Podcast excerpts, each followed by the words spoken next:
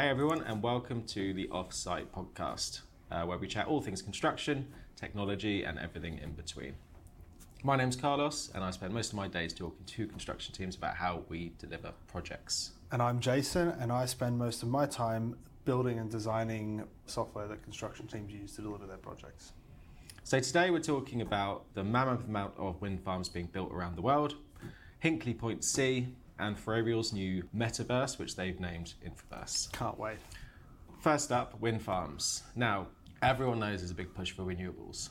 Um, it's hard to miss that. But to give a little bit of context around the scale, because I don't know much about wind farms, so I just wanted to know what are we actually doing in construction world. So, in the EU, 2022, we delivered 15 gigawatts worth of turbines. That translates to about 3,000 new turbines which is 30% up from the year before, so it's obviously growing massively.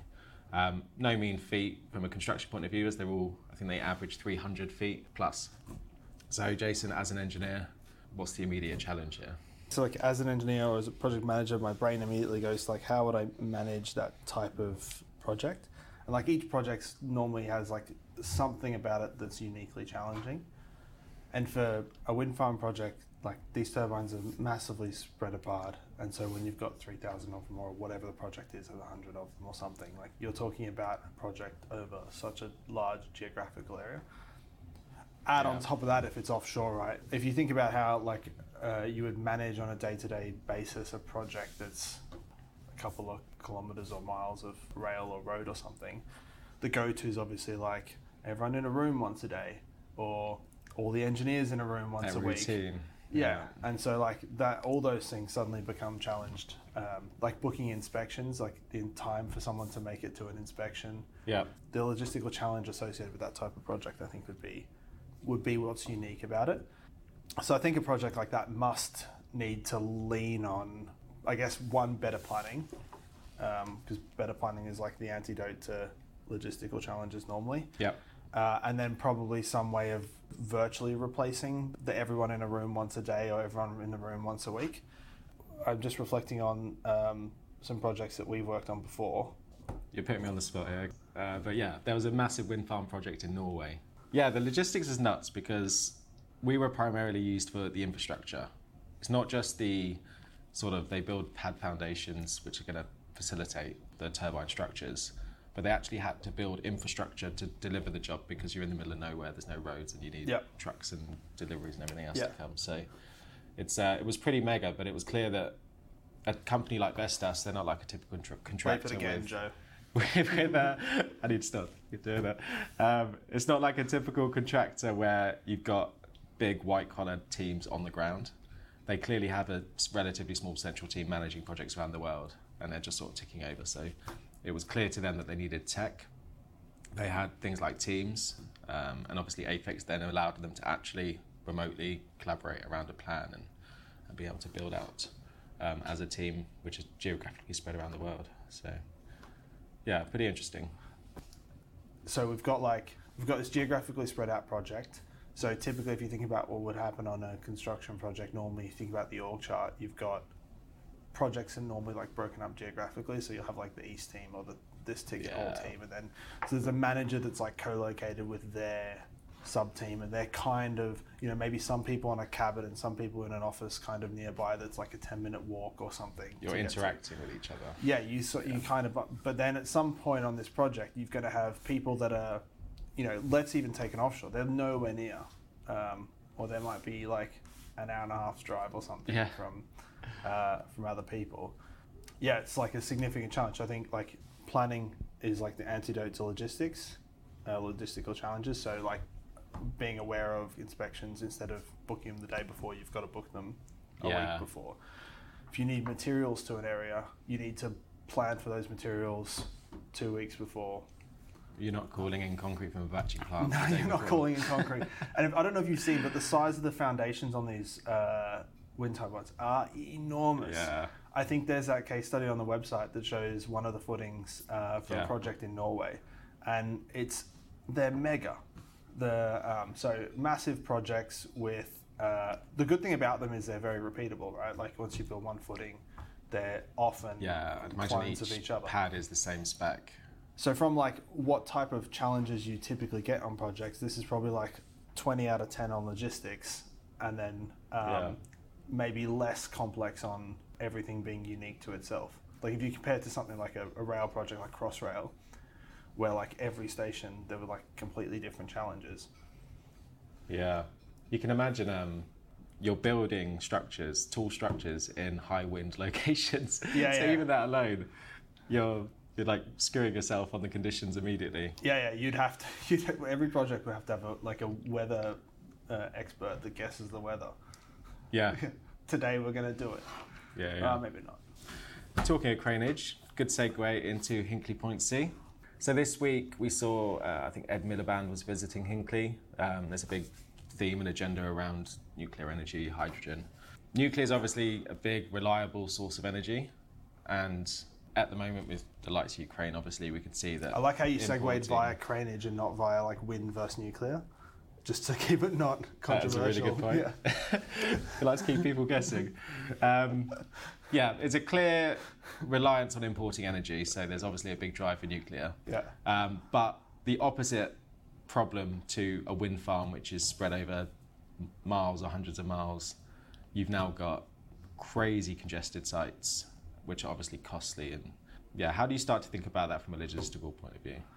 Yeah, like you said, it's like the opposite problem. I reflect on um, on a LNG project done as like a young engineer, and LNG, liquefied natural gas, right? uh, fossil fuels. Yeah, All right. Do you want me to say? I remember those. Yeah. yeah, yeah.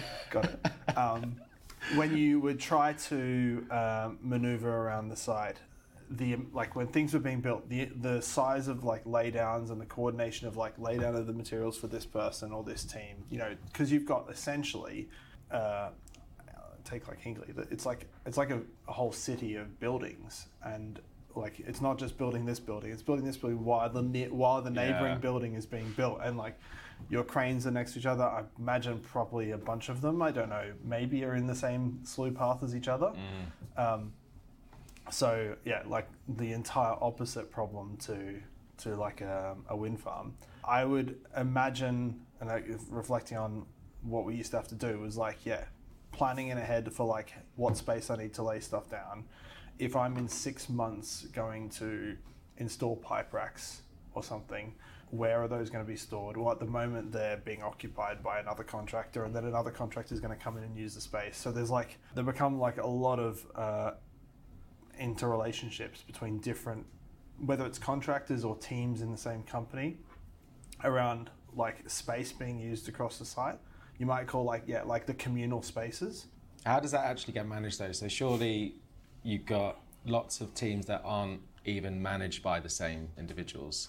Are they fighting for it, or is there a planner somewhere saying, based on schedule, this area needs to be Um, for these guys first? on this type of like on that size of project again drawing like on my own experience the type of stuff that's obstructing one team from another like that one person's putting in the space that another team person is, is not the type of stuff that gets picked up and moved in a day um, so you can't really fight for it it's not like there's a fight on a day-to-day basis of who's going in this space it's usually like i'm three to six months out Yeah. like my delivery is arriving. I'm planning to put it here.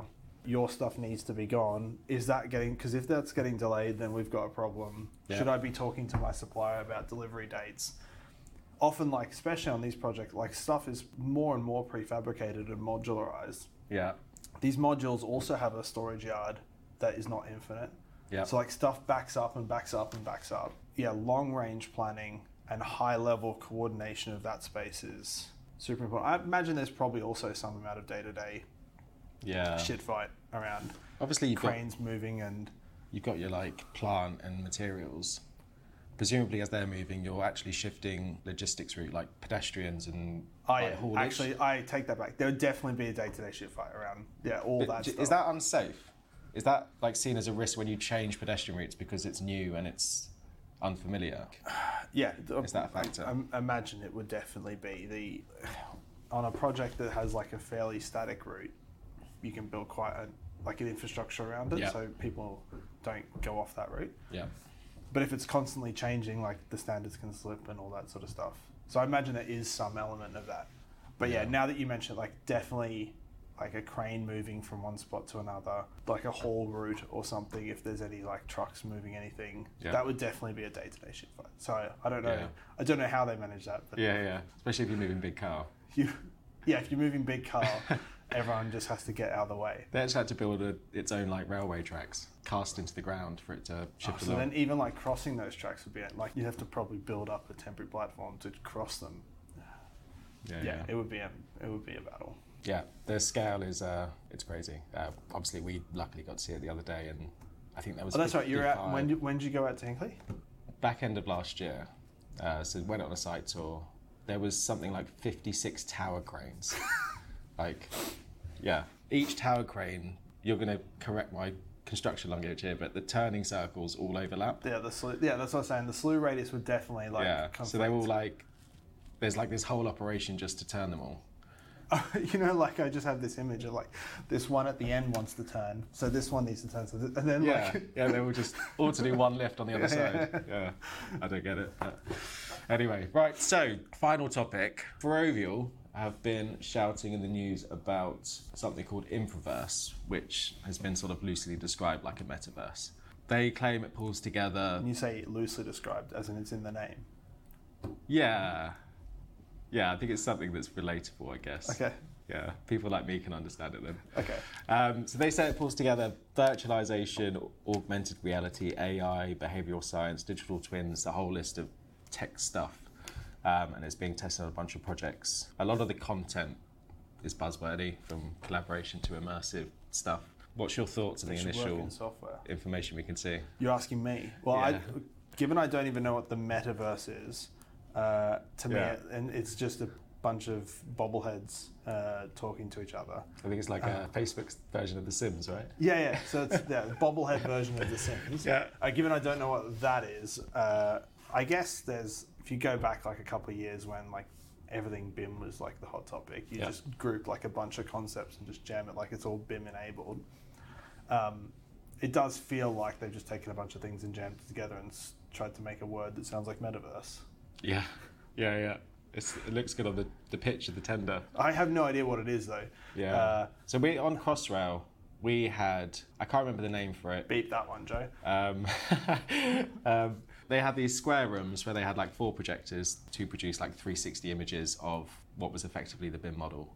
And you could go in without, you could wear the goggles and you could sort of move around and, and look at stuff. It was like shit and gimmicky. It was just the BIM team or people that didn't have real jobs playing in it and that they used it to show visitors. So it was like a flashy thing, but it didn't really add actual value. Do you reckon, from the limited information that we have, do you reckon it's somewhere in there, or do you think they've actually? I think at some point something like this is going to be valuable. I think the main problem that it's like seems to try and solve is around communication of the site constraints, maybe communication of a plan if we think about 4D type Yeah. things.